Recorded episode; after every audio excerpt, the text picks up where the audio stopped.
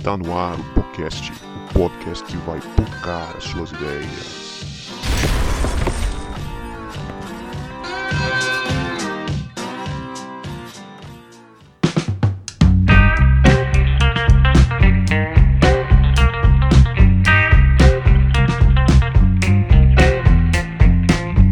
Para você que achava que a gente não voltava, a gente voltou. E este é o podcast, podcast que vai pocar as suas ideias.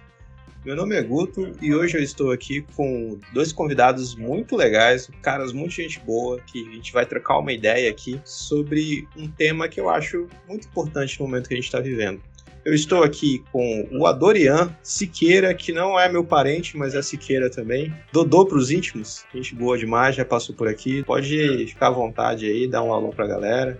Fala galera, que bom estar aqui com vocês de novo, cara, uma honra imensa participar desse bate-papo com vocês, participar do podcast, né, que é um dos meus podcasts preferidos, já vou lançar aqui logo. E a gente está aqui também com o Thiago Surian, direto de Uberlândia, para trocar essa ideia com a gente. Surian, pode ficar à vontade para dar um salve para a galera, falar alguma informação importante sobre você aí. Fica à vontade. E aí, pessoal da Terra Santa, né, o Espírito Santo, eu estudei no seminário com o pessoal do Espírito Santo e eles chamavam, falavam que era Terra Santa. Nunca fui, mas eu tenho vontade de conhecer. Qualquer dia eu vou dar uma, vou aparecer aí para conhecer esse lugar maravilhoso. As fotos que eu vejo, o pessoal que conhece que mora aí no Espírito Santo, é, é, mostra as fotos e fica aquela invejinha santa, né? Eles me fazem pecar com inveja né, das paisagens e tal. É, mas é um prazer estar aqui, beleza? E, e tem um monte de igreja luterana aí no Espírito Santo também, oportunidade por aí não vai faltar e, e, espero poder corresponder aí à confiança que, que vocês depositaram em mim participar desse podcast. Aí. Obrigado pelo convite. Pois é, galera. O Dodô vocês já conhecem, o Adorian, ele já gravou aqui com a gente algumas vezes. É, ele é pastor batista é, e o, o Surian ele é a primeira vez que ele participa com a gente. Ele é pastor luterano. Eu acho que é o primeiro luterano que a gente tem aqui com a gente gravando, né? Já passou assembleiano, já passou aqui presbiteriano, já passou aqui uma galera de diversas igrejas e temos aqui hoje a honra de ter um luterano com a gente para trocar essa ideia sobre unidade na igreja nesse período de polarização, de divisão, esse período que tem tanto a ser feito e refeito, né? O Tiago, eu, eu não conheço ele pessoalmente, eu conheço ele do, do Twitter, do Facebook também, se vocês quiserem depois vocês seguem ele lá. É um cara que chamou atenção pelo posicionamento dele nesse tempo. Né? A gente vai trocar uma ideia mais adiante. Mas, galera, é, antes da gente ir pro assunto, já quero te convidar para você dar uma curtida no nosso Instagram e seguir a gente na sua plataforma de podcast favorita. E é isso aí. Bora lá pro nosso nossa conversa.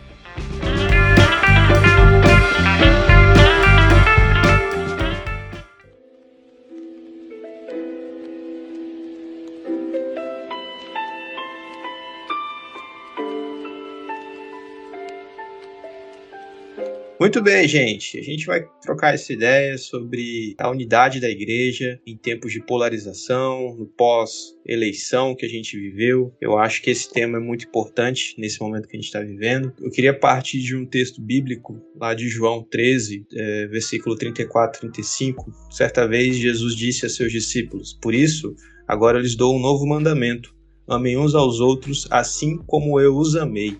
Vocês devem amar uns aos outros. Seu amor uns pelos outros provará ao mundo que vocês são meus discípulos. Mas o que tem sido mostrado por aqueles que supostamente são os discípulos de Jesus não é nada disso. O que temos visto hoje são igrejas e famílias divididas, feridas, pessoas decepcionadas com a igreja, por um extremismo onde Deus foi apenas um detalhe para legitimar ambições eleitoreiras. E agora fica a pergunta para nós: como faremos para catar os cacos dos relacionamentos quebrados, para restaurar a unidade perdida?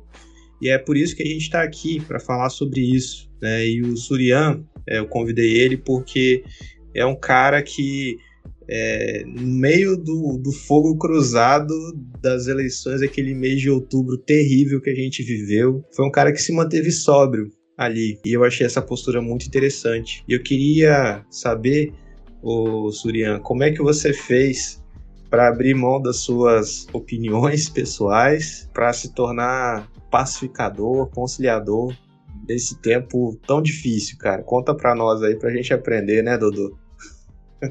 Olha, antes eu falava muito de política nas redes sociais, né? principalmente no Facebook. Só que eu comecei a ter muito problema por causa disso. Como o pessoal, pessoal tem as suas decisões políticas, inclusive o pessoal que eu pastorei aqui na, na igreja, eles têm, tem gente que vota em um, tem gente que vota em outro e tudo mais.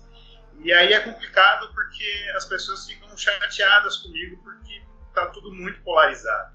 Se eu falo que eu não apoio fulano, eles acreditam que eu apoio o ciclano. Ou você apoia fulano ou você apoia ciclano. E, e eu preferi não tomar posição nenhuma na, nessas eleições, deixar as pessoas livres para isso. O pessoal dos dois lados me cobrou, me chamaram de nazista, fascista, comunista, um monte de coisa. É, mas eu falei, não vou tomar posição. Eu tenho minha, minhas opiniões, mas eu não vou expressar minhas opiniões. Eu expresso para minha esposa, não vou expressar nas redes sociais porque é, eu quero deixar as pessoas livres. Eu, eu acredito na liberdade cristã nesse ponto de política. Né? É, é, claro que os dois candidatos têm problemas, têm erros, têm pontos a serem observados e criticados, mas nenhum dos dois é o anticristo vai trazer a desgraça para o Brasil e nenhum dos dois é o santo salvador da pátria. Então, o cristão é livre para votar em qualquer um dos dois. Aí o pessoal ficava, não, se você vota em fulano, você não é cristão de verdade. Se você não vota em ciclano, você não é cristão de verdade. E eu falava o contrário. A justificação é, justificação, o que, que é? Justificação é dar motivo, né? Se eu cometer uma falta com a minha esposa e ela ficar brava comigo, eu preciso me justificar com ela. Eu preciso dar um motivo do porquê eu fiz aquilo e ela precisa aceitar esse motivo para que eu fique justificado, né? Para justificar o que eu fiz, né? Se ela não aceitar o motivo, eu não estou justificado, né? Então eu vou ter que pedir perdão dela, né? Porque eu fiz coisa errada. Agora, se eu fiz a coisa certa, mas ela não gostou, eu tenho que dar esse motivo para ela justificar.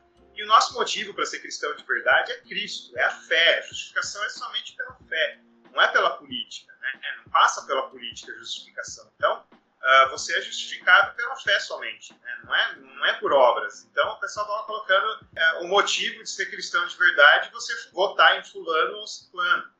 E eu preguei que não, que uh, a justificação é somente pela fé. E você é livre para votar em quem você quiser, desde que você pense no bem comum e, e não apoie as coisas erradas que eles fazem. Né? Os dois candidatos que foram para o segundo turno, que polarizaram as coisas, têm coisas erradas e a gente não pode apoiar só porque ele é um candidato que a gente gosta. Né? Pode votar nele, mas não pode apoiar as coisas erradas que eles fazem. Foi isso que eu, que eu me posicionei. Falei, vocês votem quem você quiser. Muita gente ficou brava comigo, teve gente que deixou de me seguir e tudo mais. Né? Eu era de uma certa posição política, né? entre direita e esquerda, não vou falar qual é, eu era de uma posição, mas eu me decepcionei muito, porque quando aconteceu uma situação que polemizou, viralizou, eu, me, eu emiti a minha opinião e as pessoas ficaram bravas, da mesma posição política que eu, ficaram bravas porque eu não concordei com o que essa posição a maioria disse que era para pensar. Eu não sou obrigado a pensar igual a maioria, eu penso dessa forma e, e eu não concordo, mas eu não xinguei ninguém, não falei nada. Mas o pessoal ficou bravo comigo, teve gente que me bloqueou, teve gente que fez um esposo de mim, assim, fez um dossiê mostrando o quanto eu era uma pessoa ruim, sabe? E aí eu percebi que, que os dois lados é, é, é cheio de gente fanática que. É, é, claro que tem gente boa também nos dois lados, né? Não é só gente fanática, mas tem muita gente fanática que coloca a narrativa, o argumento acima da vida humana, acima da amizade. Se você não, não, não concorda com, com a ideologia, com o argumento, com essas coisas, se não concorda com o conservadorismo, com o progressismo, você é desumanizado, você deixa de ser um ser humano, um amigo, você deixa de ser amigo e você é pisado porque você não concorda em questões secundárias, em questões que não são importantes, sabe? Então eu percebi que, para mim, é claro, eu respeito quem, quem, quem, quer seguir uma ideologia. Tem nenhum pecado você seguir, ser de direita ou de esquerda, não tem nenhum pecado. Como eu falei, você tem que aproveitar o que é bom para o bem comum e não seguir aquilo que é ruim, aquilo que é errado, né? aquilo que for pecado. Você não segue mas aquilo que for bom você segue. Tem coisas boas nos dois lados, né? Só que eu percebi que para mim não dá, não dá, porque passar por esse estresse, eu sofri muito, amigos que eu sinto saudade até hoje, que deixaram de ser meus amigos por causa de uma narrativa, por causa de um argumento, sabe? Por causa de, de uma ideia. Eu fiquei, gente, não é isso que eu quero pra mim, sabe? Então eu preferi me abster. Acho que por isso que foi para mim foi mais fácil não, não me posicionar, porque, porque eu não tinha posição nenhuma.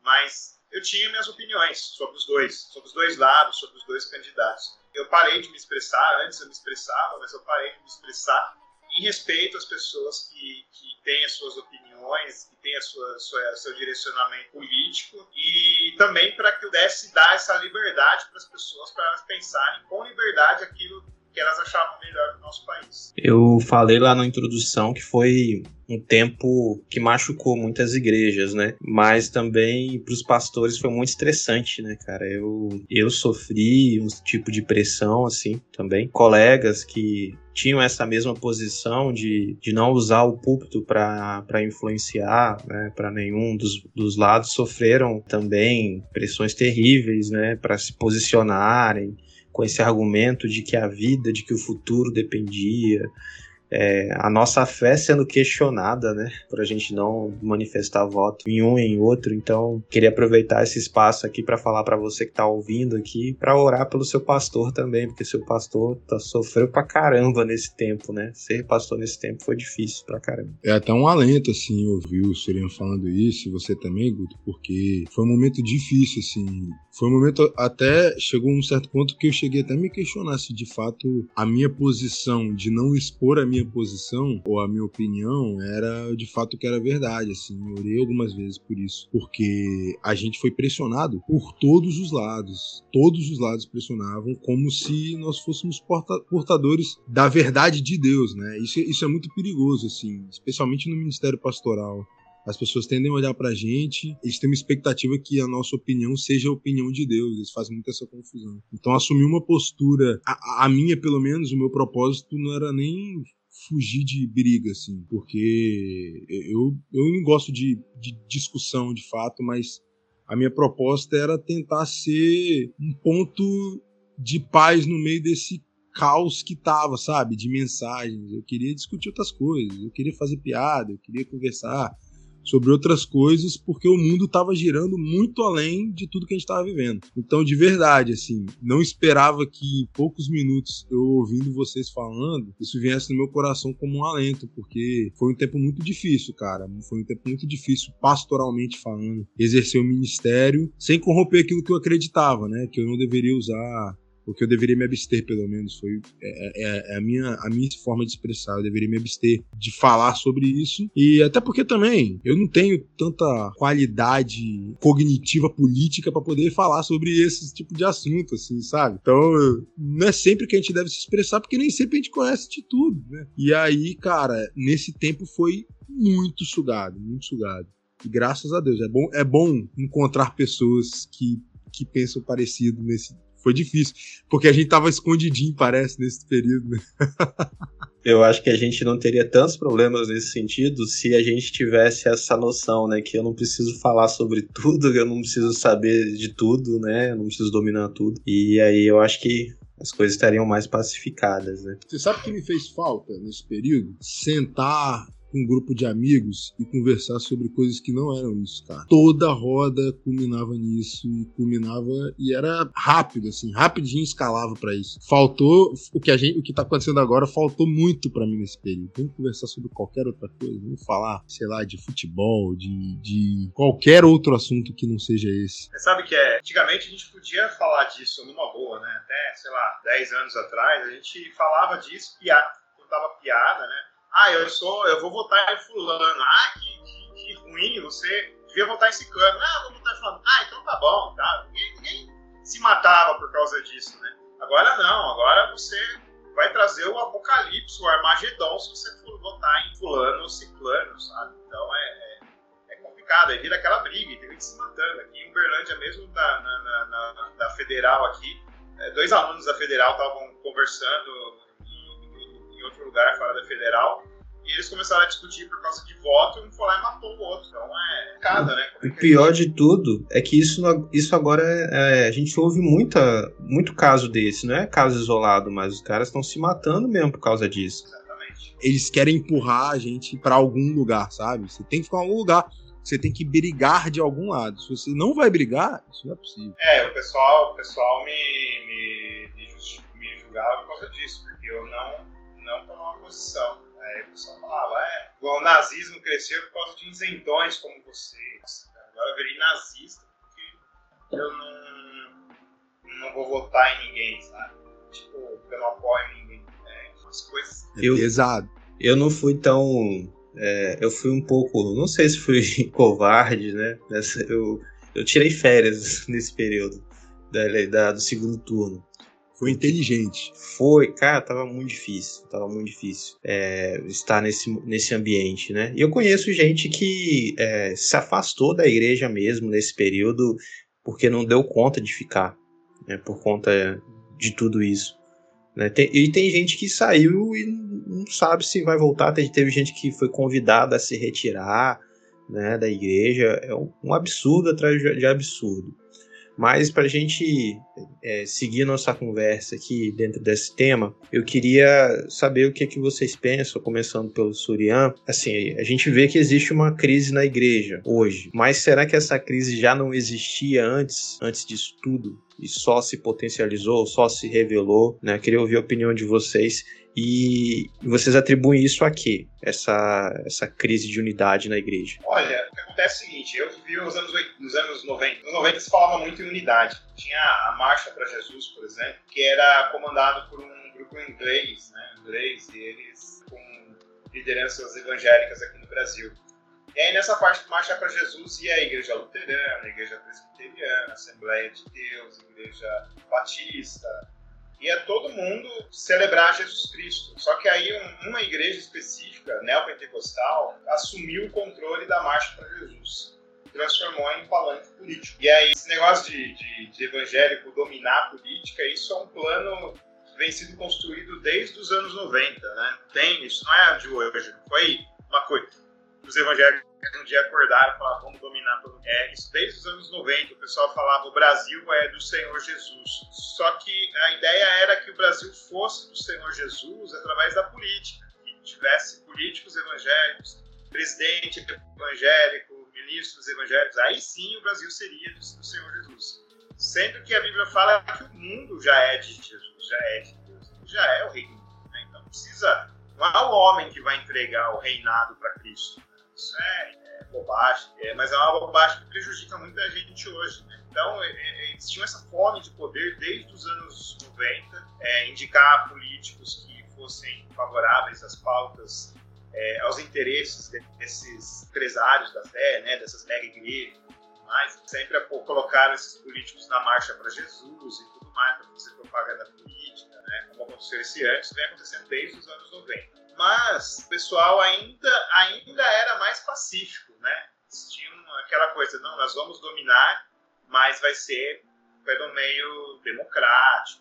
Não era agressivo do jeito que é hoje, né? Só que hoje em dia, por exemplo, na época eles faziam, é, não vou entrar no assunto de armamento civil, tá? Mas é, você vê uma, só, só contando a história dos evangélicos nessa questão, né? Eles na marcha para Jesus eles recolhiam armas para destruir armas. Eles eram ah, eles queriam desarmar a população civil para destruir armas, para coibir a violência. Hoje, essas igrejas apoiam que as pessoas tenham armas, pastores posam armados, mem- membros posam armados, ou seja, mudou a fé. Antigamente, você tinha campanha contra o racismo, por exemplo, nas igrejas.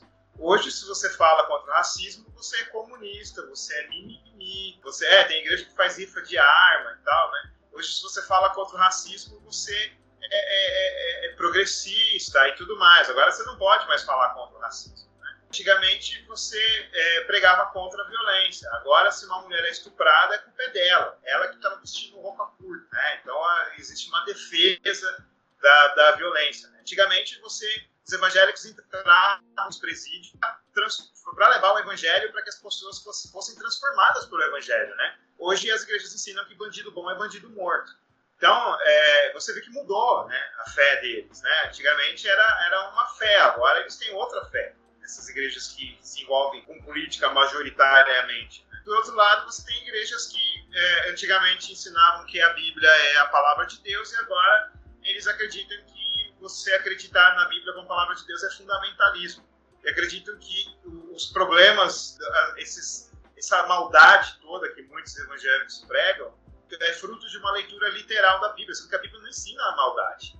Né? Eles colocam a culpa na Bíblia. Né? Então, dizem que a Bíblia não era não é mais a palavra de Deus. Eles introduzem várias bizarrices na igreja, né? Questões, é, é, é, assim, de um lado, parece que a moral bíblica é só sexual, é só relacionada a sexo e aborto, sabe? Se você fala de outras questões, racismo, machismo, pobreza, essas coisas, você é, é, taxado de comunista e você é imoral, você é, é, liberal, né? você é progressista, se você fala disso. E do outro lado, parece que a, a, a moral é só social, você só pode falar de pobreza, de racismo, é, mas não pode falar de moral sexual, você não pode falar da família que é, é como é que a Bíblia ensina que tem que ser uma família, como a Bíblia ensina em relação ao sexo, que a Bíblia ensina em relação ao aborto. Senão você é fundamentalista, você é xiita, você é terrorista, você é nazista, fascista, entendeu? Então, dos dois lados, você vê que a fé mudou das pessoas, né? Elas estão seguindo é, mais ideologias do que a palavra de Deus. Né? Tanto de um lado, um diz que segue a Bíblia, mas não segue, porque tira várias partes da Bíblia para ficar só falando de sexo, aborto, ideologia de gênero, é, é, só isso, né? E outro já diz que não acredita na Bíblia e, e, e joga fora essa, essa, essas orientações bíblicas em relação a esses temas também. Então, eu, eu, acredito que isso tem sido semeado desde os anos 90, talvez, né? mas da forma como a gente vê hoje, mudou muito. Nos anos 90 a ideia era outra. Já era ruim, mas agora ficou pior. Né? Então, é, eu acho que, que mudou muito a, a mentalidade da maioria dos evangélicos hoje seja para um lado, seja Para mim, o que ele falou foi perfeito. Assim, eu acho que o que eu consigo enxergar, inclusive com os panos de, de fundo históricos que o Surinho apresentou, é que a igreja tem um sério problema, Guto, quando ela começa a se distanciar do seu propósito. Então, não é ruim a gente ter gente crente na política, não. Por que, que não é ruim? Porque ele tem uma cosmovisão baseada no amor, sabe? Por isso que é legal ter gente lá. Agora, quando o cristão chega lá na política porque ele quer fazer leis para defender interesses que são da instituição, ele perdeu o propósito de estar tá lá entende? Ele perdeu o propósito de colocar aquilo que, na verdade, a cosmovisão cristã dele, aquilo que o evangelho ensinou para ele, está sendo trocada pela imposição de algo que, na verdade, ele acredita, né? Então, assim, a igreja, quando vai perdendo o seu propósito, da sua missão, ela começa a descambar e começa a fazer coisas que não são a partir da igreja. É, é, o Surian citou alguns casos aí que a igreja defende. Eu vou tentar ilustrar para vocês assim, é, e nem vou entrar nessa base, tá? A igreja pode discutir socialmente se o aborto é algo problemático. E, de fato, se eu fosse até expressar minha opinião, hoje eu consigo enxergar civilmente o aborto como sendo um problema social. O que a gente não pode discutir isso é na frente de um hospital de uma menina que foi abusada. O lugar de discutir isso é no Congresso, entende? Então a gente tem o problema de uma menina de 11 anos e pessoas influenciadas pela sua ideologia, isso que tem que ficar claro. Influenciadas pela sua opinião, estão na frente de um hospital protestando contra uma menina de 11 anos que foi abusada. Esse não é o local, o local para fazer isso. O local para fazer isso é no Congresso. Então, assim, a igreja começa a perder o seu propósito quando ela se une a, a ideologias e não a causa que ela que ela está se propondo, sabe? Ela não faz aquilo que foi enviado, mas ela ela vestiu uma camisa de time e ela vai defender esse time, seja a qualquer custo ela não consegue diferenciar que algumas coisas são a respeito da verdade de Deus, outras coisas são a respeito da opinião. A forma como ela acha que a, a sociedade deve ser conduzida. Eu acho muito legal, tem um poema do Alberto Caeiro, que é um heterônimo de Fernando Pessoa, que ele diz assim que é, o universo não é uma ideia minha. A minha ideia de universo é que é uma ideia minha. Então, se a gente consegue parafrasear isso a respeito da nossa opinião, a gente tem uma opinião de como a gente vê o mundo. E, de fato, a opinião cristã, ela nos apresenta um envolvimento de amor, sabe? A gente pauta as nossas ações, ou deveria pautar as nossas ações no amor, naquilo que a gente foi ensinado a partir da visão bíblica. Mas essas coisas não têm que ser impostas a ninguém. A gente não tem, a igreja não tem que chegar em âmbitos políticos para ela se impor como instituição. Deus nunca pediu isso. Deus nunca pediu que a gente fosse lá para defendê-lo, sabe? Mas que a gente pudesse demonstrar as, que ele é, que é amor, através das nossas ações, das nossas atitudes. O mundo precisa da igreja, cara. O mundo precisa de pastores. O mundo precisa de cristãos, porque ele precisa de mais amor. Mas ele não precisa que a gente imponha o que a gente acredita para ninguém. Ele não precisa que a gente vista a nossa camisa de time e saia colocando isso como se as pessoas devessem acreditar como nós acreditamos. Então eu acho que a igreja precisa olhar muito para sua missão, o seu propósito, porque se ela desviar um pouquinho o olhar disso, a gente perde tudo que a gente constrói, tudo que é, às vezes eu tenho essa impressão. Tem uma galera ralando muito para construir a base, sabe, do que a igreja está fazendo no mundo, e vem uma galera com peteleco começa a querer destruir, então é, parece um jogo de Lego, né? Uma galera constrói, outra destrói, uma constrói, outra destrói, e cada um tentando fazer aquilo que acha que é a sua verdade. A gente tem que voltar a olhar para a nossa missão, para aquilo que Deus mandou.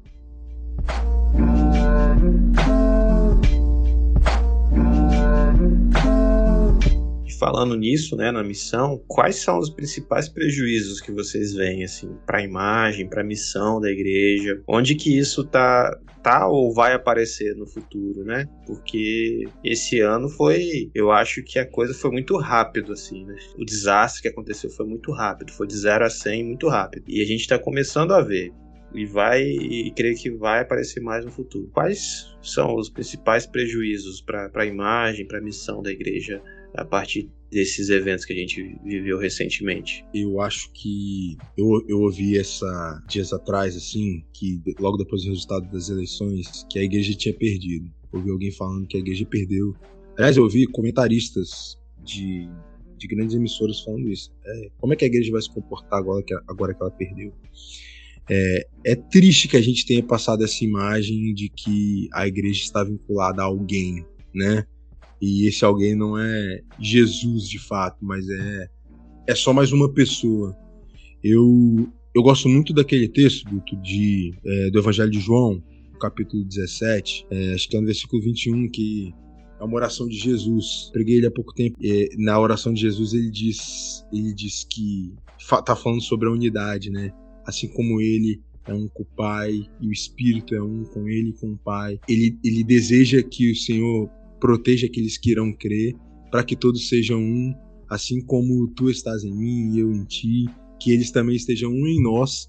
E aí ele termina dizendo: para que o mundo creia que tu me enviaste. A unidade da igreja é um fator, eu não diria nem essencial, eu diria que é um, é um fator que é, é essencial e necessário para a missão, sabe? A gente, a gente dividido, a gente sem conseguir expressar para o outro a nossa opinião, sem ser taxado, sem ser às vezes ridicularizado, criminalizado de alguma forma, a gente perde. Quem perde com isso é a missão. Quem perde com isso são as pessoas que, que a igreja deseja ganhar. Quem perde com isso são as almas que de pessoas que não vão querer ouvir o que a gente tem para falar, porque tem da igreja uma imagem de que ela não é. A igreja do Senhor Jesus não é. O que, o que Cristo tentou nos ensinar é que a gente fôssemos pacificadores, né? Ele fala isso no sermão, bem-aventurados os pacificadores.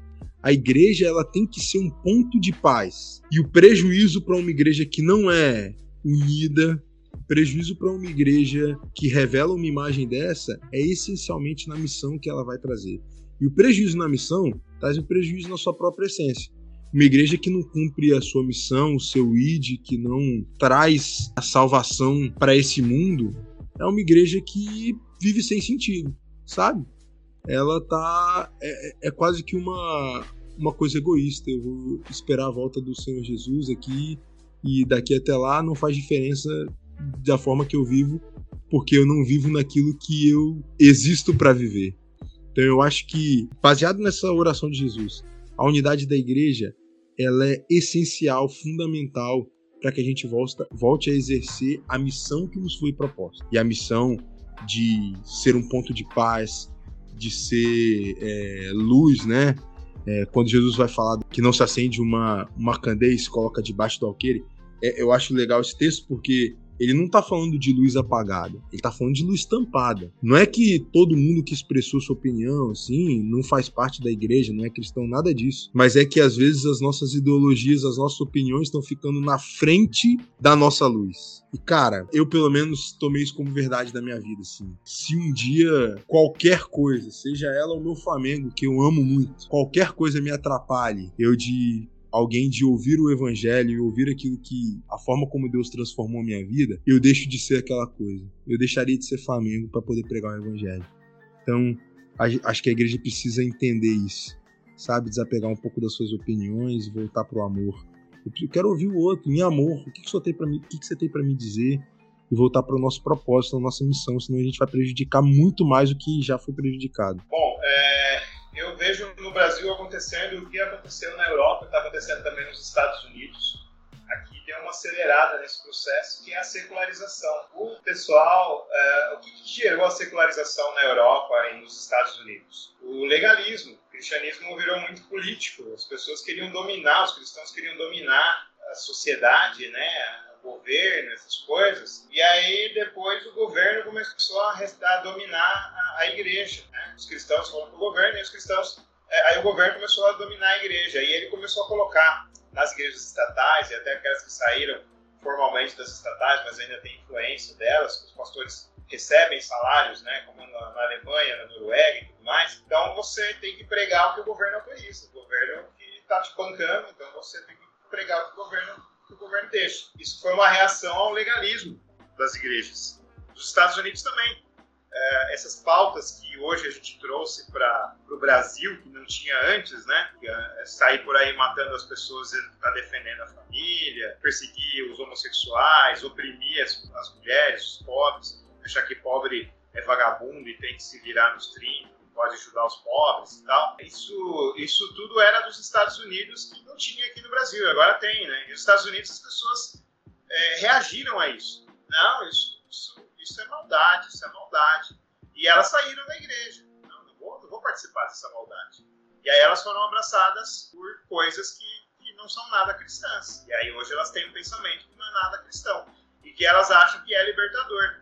E, não tem como discordar delas, porque você vai para a igreja para ouvir falar de política, de ouvir falar mal do próximo, né? Que tem que, que, que gay é vagabundo, que pobre é vagabundo, que mulher merece ser estuprada, essas coisas, né? Então, se é para ir para a igreja ouvir essas coisas, fica em casa, né? É melhor assistir o, sei lá, quem está no domingo agora, né? Mais o Faustão, né? Hulk.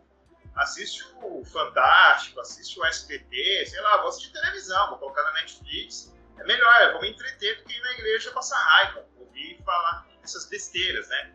E os Estados Unidos estão se secularizando por causa disso. E hoje aqui na, no Brasil nós temos os fenômenos dos desigrejados. São pessoas que estão, é, são ovelhas sem pastor.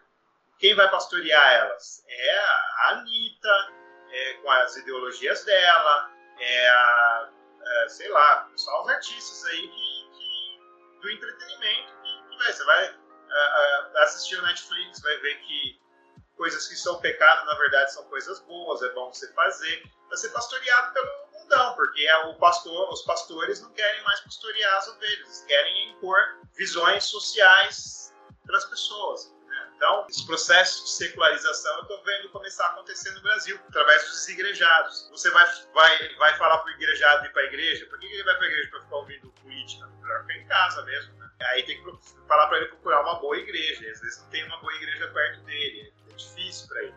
Então é, é, é, difícil, é uma situação muito difícil. Né? Antigamente eu, eu, falava, eu sou cristão, sou evangélico, uh, mas eu não sou da Universal. Né? Tinha que explicar. Vou, não, não, vou pedir seu dízimo. Agora eu tenho que falar, se, se um homossexual vier perguntar para mim que eu sou evangélico, eu sou evangélico, mas não se preocupa, não vou te tratar mal. Não vou te tratar mal para você ser evangélico. Né? Tem ser uma mulher que sei lá, eu, eu, eu, eu tenho amizade com uma travesti, né?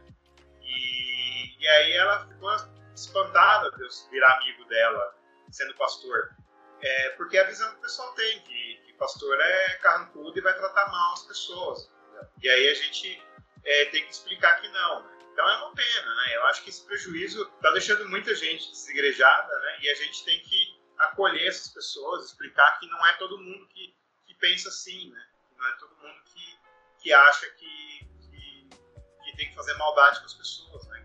muitos evangélicos ainda não acreditam no amor ao próximo como um mandamento, né? Sem nenhum tipo de discriminação ou preconceito. É, você falou aí do, desse fenômeno nos Estados Unidos, né? Do legalismo e tal esse, esse, esse discurso moralista que a gente vê na, na igreja, né, que acaba distanciando as pessoas. Eu lembrei de um negócio que eu li há anos atrás sobre a Lady Gaga, cara. Como que a Lady Gaga ela atrai essas pessoas que não se encaixavam, né? Ela, eh, eu acho que ela tinha uma música que ela dizia que ela era a, a, a mamãe monstro.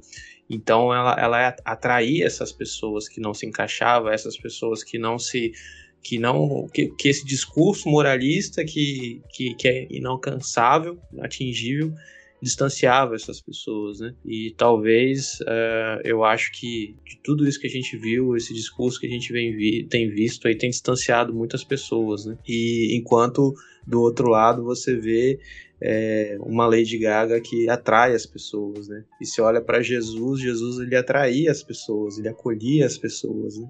é algo no oposto do, do que a gente vem visto, o caminho que a igreja vem, vem seguindo, né? Isso vai impactando diretamente na missão e na, na, na, abertura que, que a igreja tem com essas pessoas, né? Infelizmente. Agora a gente falou do problema, né? A gente fez, o Surian fez esse levantamento histórico aí pra gente, que eu acho interessante, que desde os anos 90, onde é, se percebeu, né, a igreja, onde os políticos perceberam a igreja e todo um pouco desse contexto histórico nosso. Eu acho que ajuda a gente a entender como a gente chegou até aqui. Só que para a gente não ficar só falando do problema, eu queria que a gente tentasse encontrar uma solução para a gente pacificar as relações, restaurar a unidade na igreja, se é que ela já existiu, né? Como é que a gente faz para ajudar as famílias, né? Olhando para as famílias, a gente sabe que tem famílias, familiares brigados. Aí o Natal tá chegando, gente, a Copa do Mundo aí, como é que vai ser pra galera ver o jogo, se tá brigado? As igrejas, que eu acho que é mais importante, tem gente brigada na igreja, a gente saiu da igreja. Então, como é que a gente faz para restaurar tudo isso que foi prejudicado em tão pouco tempo nesse ano? Olha, cara, eu, eu acho que assim, a gente tem que voltar a colocar Jesus no centro, sabe? Jesus que, que vai unir a gente. Quando nos anos 90 eu vi isso acontecer né, que eu falei da Marcha para Jesus, que era o evento e tal, a ideia era Jesus, sabe? Não, vamos falar de Jesus. Ah, você acredita na predestinação, você acredita no livre-arbítrio, você acredita na, na, presença real de Cristo na Santa Ceia, você acredita que é uma, uma memória, você batiza criança, você batiza adulto. Vamos colocar essas coisas um pouco de lado e vamos nos focar em Jesus Cristo. Ele vai ser o nosso ponto de unidade.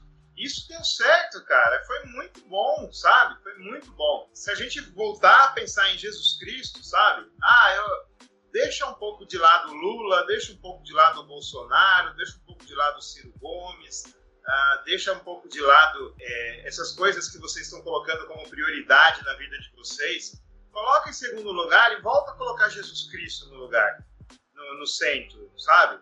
Ah, minha mãe é, é bolsonarista então, minha avó, ela não votou no Bolsonaro, votou no PT. O que, que a gente tem em comum? Cristo, Cristo.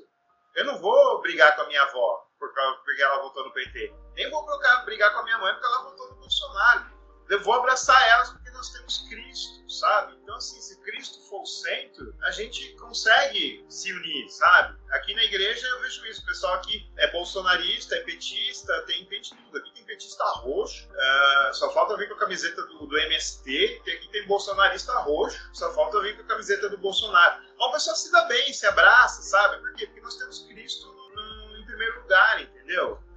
Ah, você vota no Bolsonaro, tá bom, beleza. Ah, vota no PT, tá bom, tá bom. O que é importante? É Cristo. Então nós vamos celebrar Cristo. Aqui nós vamos tomar Santa Ceia juntos, nós somos batizados em nome da mesma Trindade. Nós temos diferenças, nós podemos trabalhar essas diferenças, mas pensando em Cristo. Cristo é o nosso centro, sabe? O resto, a gente converge em Cristo, sabe? Eu vou votar no fulano, eu vou votar no ciclano, mas o meu voto principal é para Cristo. Eu quero que Cristo abençoe esse país, independente de quem ganhou, de quem perdeu. Quero que Cristo abençoe. Então, se a gente colocar Cristo no centro, se as pessoas voltarem a colocar Cristo no centro, eu acredito que dá para a gente ir no, no, Minha mãe vai vir passar ano novo aqui comigo, tá, tá tranquilo. Ela votou no, no, no Bolsonaro, tá tranquilo. Né? Minha avó, se eu for para São Paulo, eu vou lá visitar ela, tá tranquilo também. brigar por causa disso. Né? A gente, é, é, a gente colocando Cristo no centro, a gente se dá bem, sabe? Cristo faz bem pra gente. Cristo é, é, é a positividade que a gente precisa, né? A good vibes que a gente precisa é. Se a gente colocar Cristo. É... Você pega as músicas dos anos 90 lá, Catos Parné, Oficina G3, Resgate. Qual era o personagem principal das músicas deles? Cristo. Hoje a música gospel já não tem mais esse personagem principal. O personagem principal é o ser humano, né? É o que eu sinto, é o que eu penso, é o que eu faço, é o, o meus sonhos, né? Deus até sonha comigo, né? Não sou eu que vou seguir a vontade de Deus, é Deus que vai sonhar comigo, né? Então é, é, eu sou o centro principal, eu sou o centro da, da, música gospel, né? O ser humano é o centro da música gospel. Se você pega nos anos 90 era Cristo, sabe? Então, se a gente voltar a colocar Cristo no centro, as coisas vão andar. A gente consegue se dar bem apesar das diferenças. Eu tenho, assim, que assinar embaixo e replicar tudo que ele falou. Se isso fosse um tweet, eu dava um retweet agora. É, é isso. Sejamos pequenos cristos. O texto de Romanos 8 fala isso, né? Nos predestinou para sermos conformes à imagem de seu filho, a fim de que ele seja primogênito entre muitos irmãos. Então, que a gente seja Cristo nas nossas relações, sabe? Se a nossa família se dividiu, cara, vamos ser um pequeno Cristo ali naquele meio, vamos tentar reconstruir isso que foi destruído. É, agora, agora é esse tempo, é tempo de da gente reconstruir tudo isso. E é isso que o Surin falou, que a gente seja essa representação representação do que Cristo é em amor na nos meios que foram destruídos. Se isso aconteceu dentro do ambiente dos nossos irmãos da igreja, então vamos, vamos ajudar a reconstruir, vamos ser Cristo ali dentro. Se aconteceu na nossa família, vamos ser Cristo ali dentro. E ainda, ainda que eu precise deixar abandonar, sabe, ou, ou, abrir mão, acho que essa é a melhor palavra, abrir mão das minhas opiniões, das minhas ideias, das minhas ideologias, dos meus times, daquilo que eu acredito, para que Cristo prevaleça nesses meios onde eu estou. Assina embaixo, pastor Siriano, assina embaixo, concordo com tudo que você falou. A gente precisa de mais Cristo nas nossas vidas e menos a gente. Quanto menos a gente, mais Cristo aparece, mais amor, mais reconstruções, mais pontes são construídas menos destruição nesse caos que o mundo vive hoje. Amém. De maneira prática, eu, eu acho que é o momento de humildade, né? Chega de, de, tentar ganhar alguma coisa, vai lá, se quer ganhar alguma coisa, ganha teu irmão, se arrepende, tem que se arrepender. Então, entrega teu coração de novo para Jesus e se arrepende, cara. E segue tua vida. Eu acho que todo mundo vai sair ganhando se a gente seguir esse caminho da humildade, né?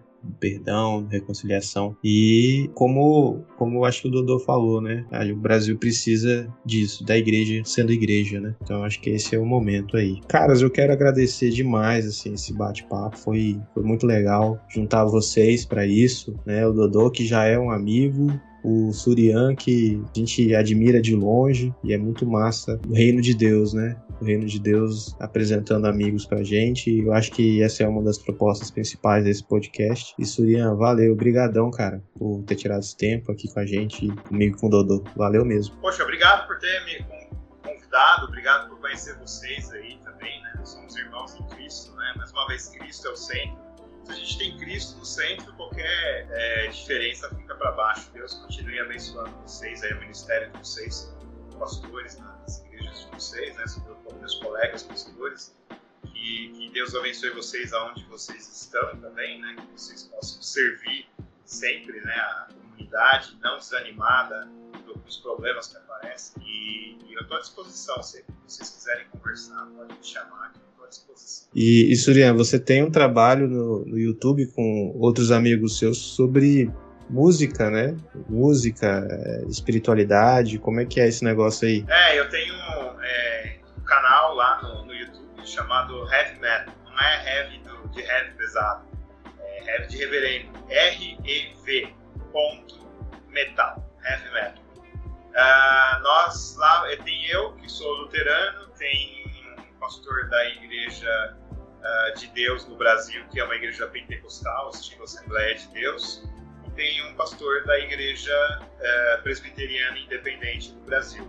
Então nós lá falamos de heavy metal, né, de metal em geral, né, é, doom metal, gothic metal, black metal, death metal, qualquer tipo thrash metal, qualquer tipo de, de, de, de subvertente aí do metal, subgênero do metal a gente está falando lá. E sempre tem uma reflexão sobre assuntos cotidianos é, de acordo com a nossa visão cristã, né?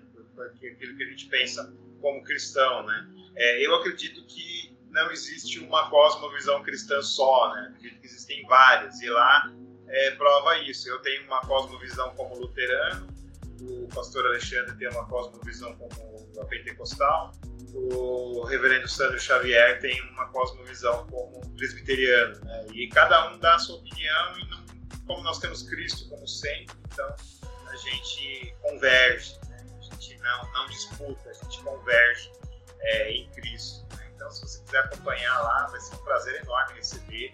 É só procurar no YouTube rev.metal. Heavy metal. Muito bom, cara. O, o, a gente tem um integrante aqui na equipe que é, que é o João Marcos, ele com certeza vai curtir demais o, o teu trabalho aí. E quem sabe a gente grava aí um episódio sobre esse contexto musical rock and roll cristão desde os anos 90, dos anos 80 para cá. Acho que vai ser massa. Quem sabe aí fica a ideia futuramente a gente ter esse episódio aqui. E Dodô, valeu, cara, sua presença aqui com a gente. Sempre um prazer ter você aqui com a gente. Eu que agradeço, cara. Muito bom participar, muito bom conversar com amigos, muito bom conhecer novos irmãos em Cristo. Acho que é isso, sim. De verdade, além de muito mais do que contribuir, acho que eu fui abençoado hoje por vocês. É bom saber que tem gente que passa, né, pelas mesmas coisas que a gente tem passado e é bom refletir sobre a igreja, cara. Acho que tá faltando um pouco isso também, sabe? A gente parar para refletir sobre a igreja, os seus caminhos, o futuro dela. E é isso. Obrigado. Me chama sempre, que eu adoro gravar com vocês. Além de ouvir, eu adoro gravar. Tamo junto, tá? Deus abençoe. Surian, foi uma honra, cara. Uma honra estar com você. Tô te seguindo em todos os canais agora. Inclusive, achei o canal no YouTube incrível, incrível. Me identifiquei de primeira. É, seja bem-vindo, viu? Seja bem-vindo. Qualquer coisa eu tô lá pra conversar. Isso aí, gente. A gente vai ficando por aqui. Eu me despeço de vocês e até a próxima. Valeu.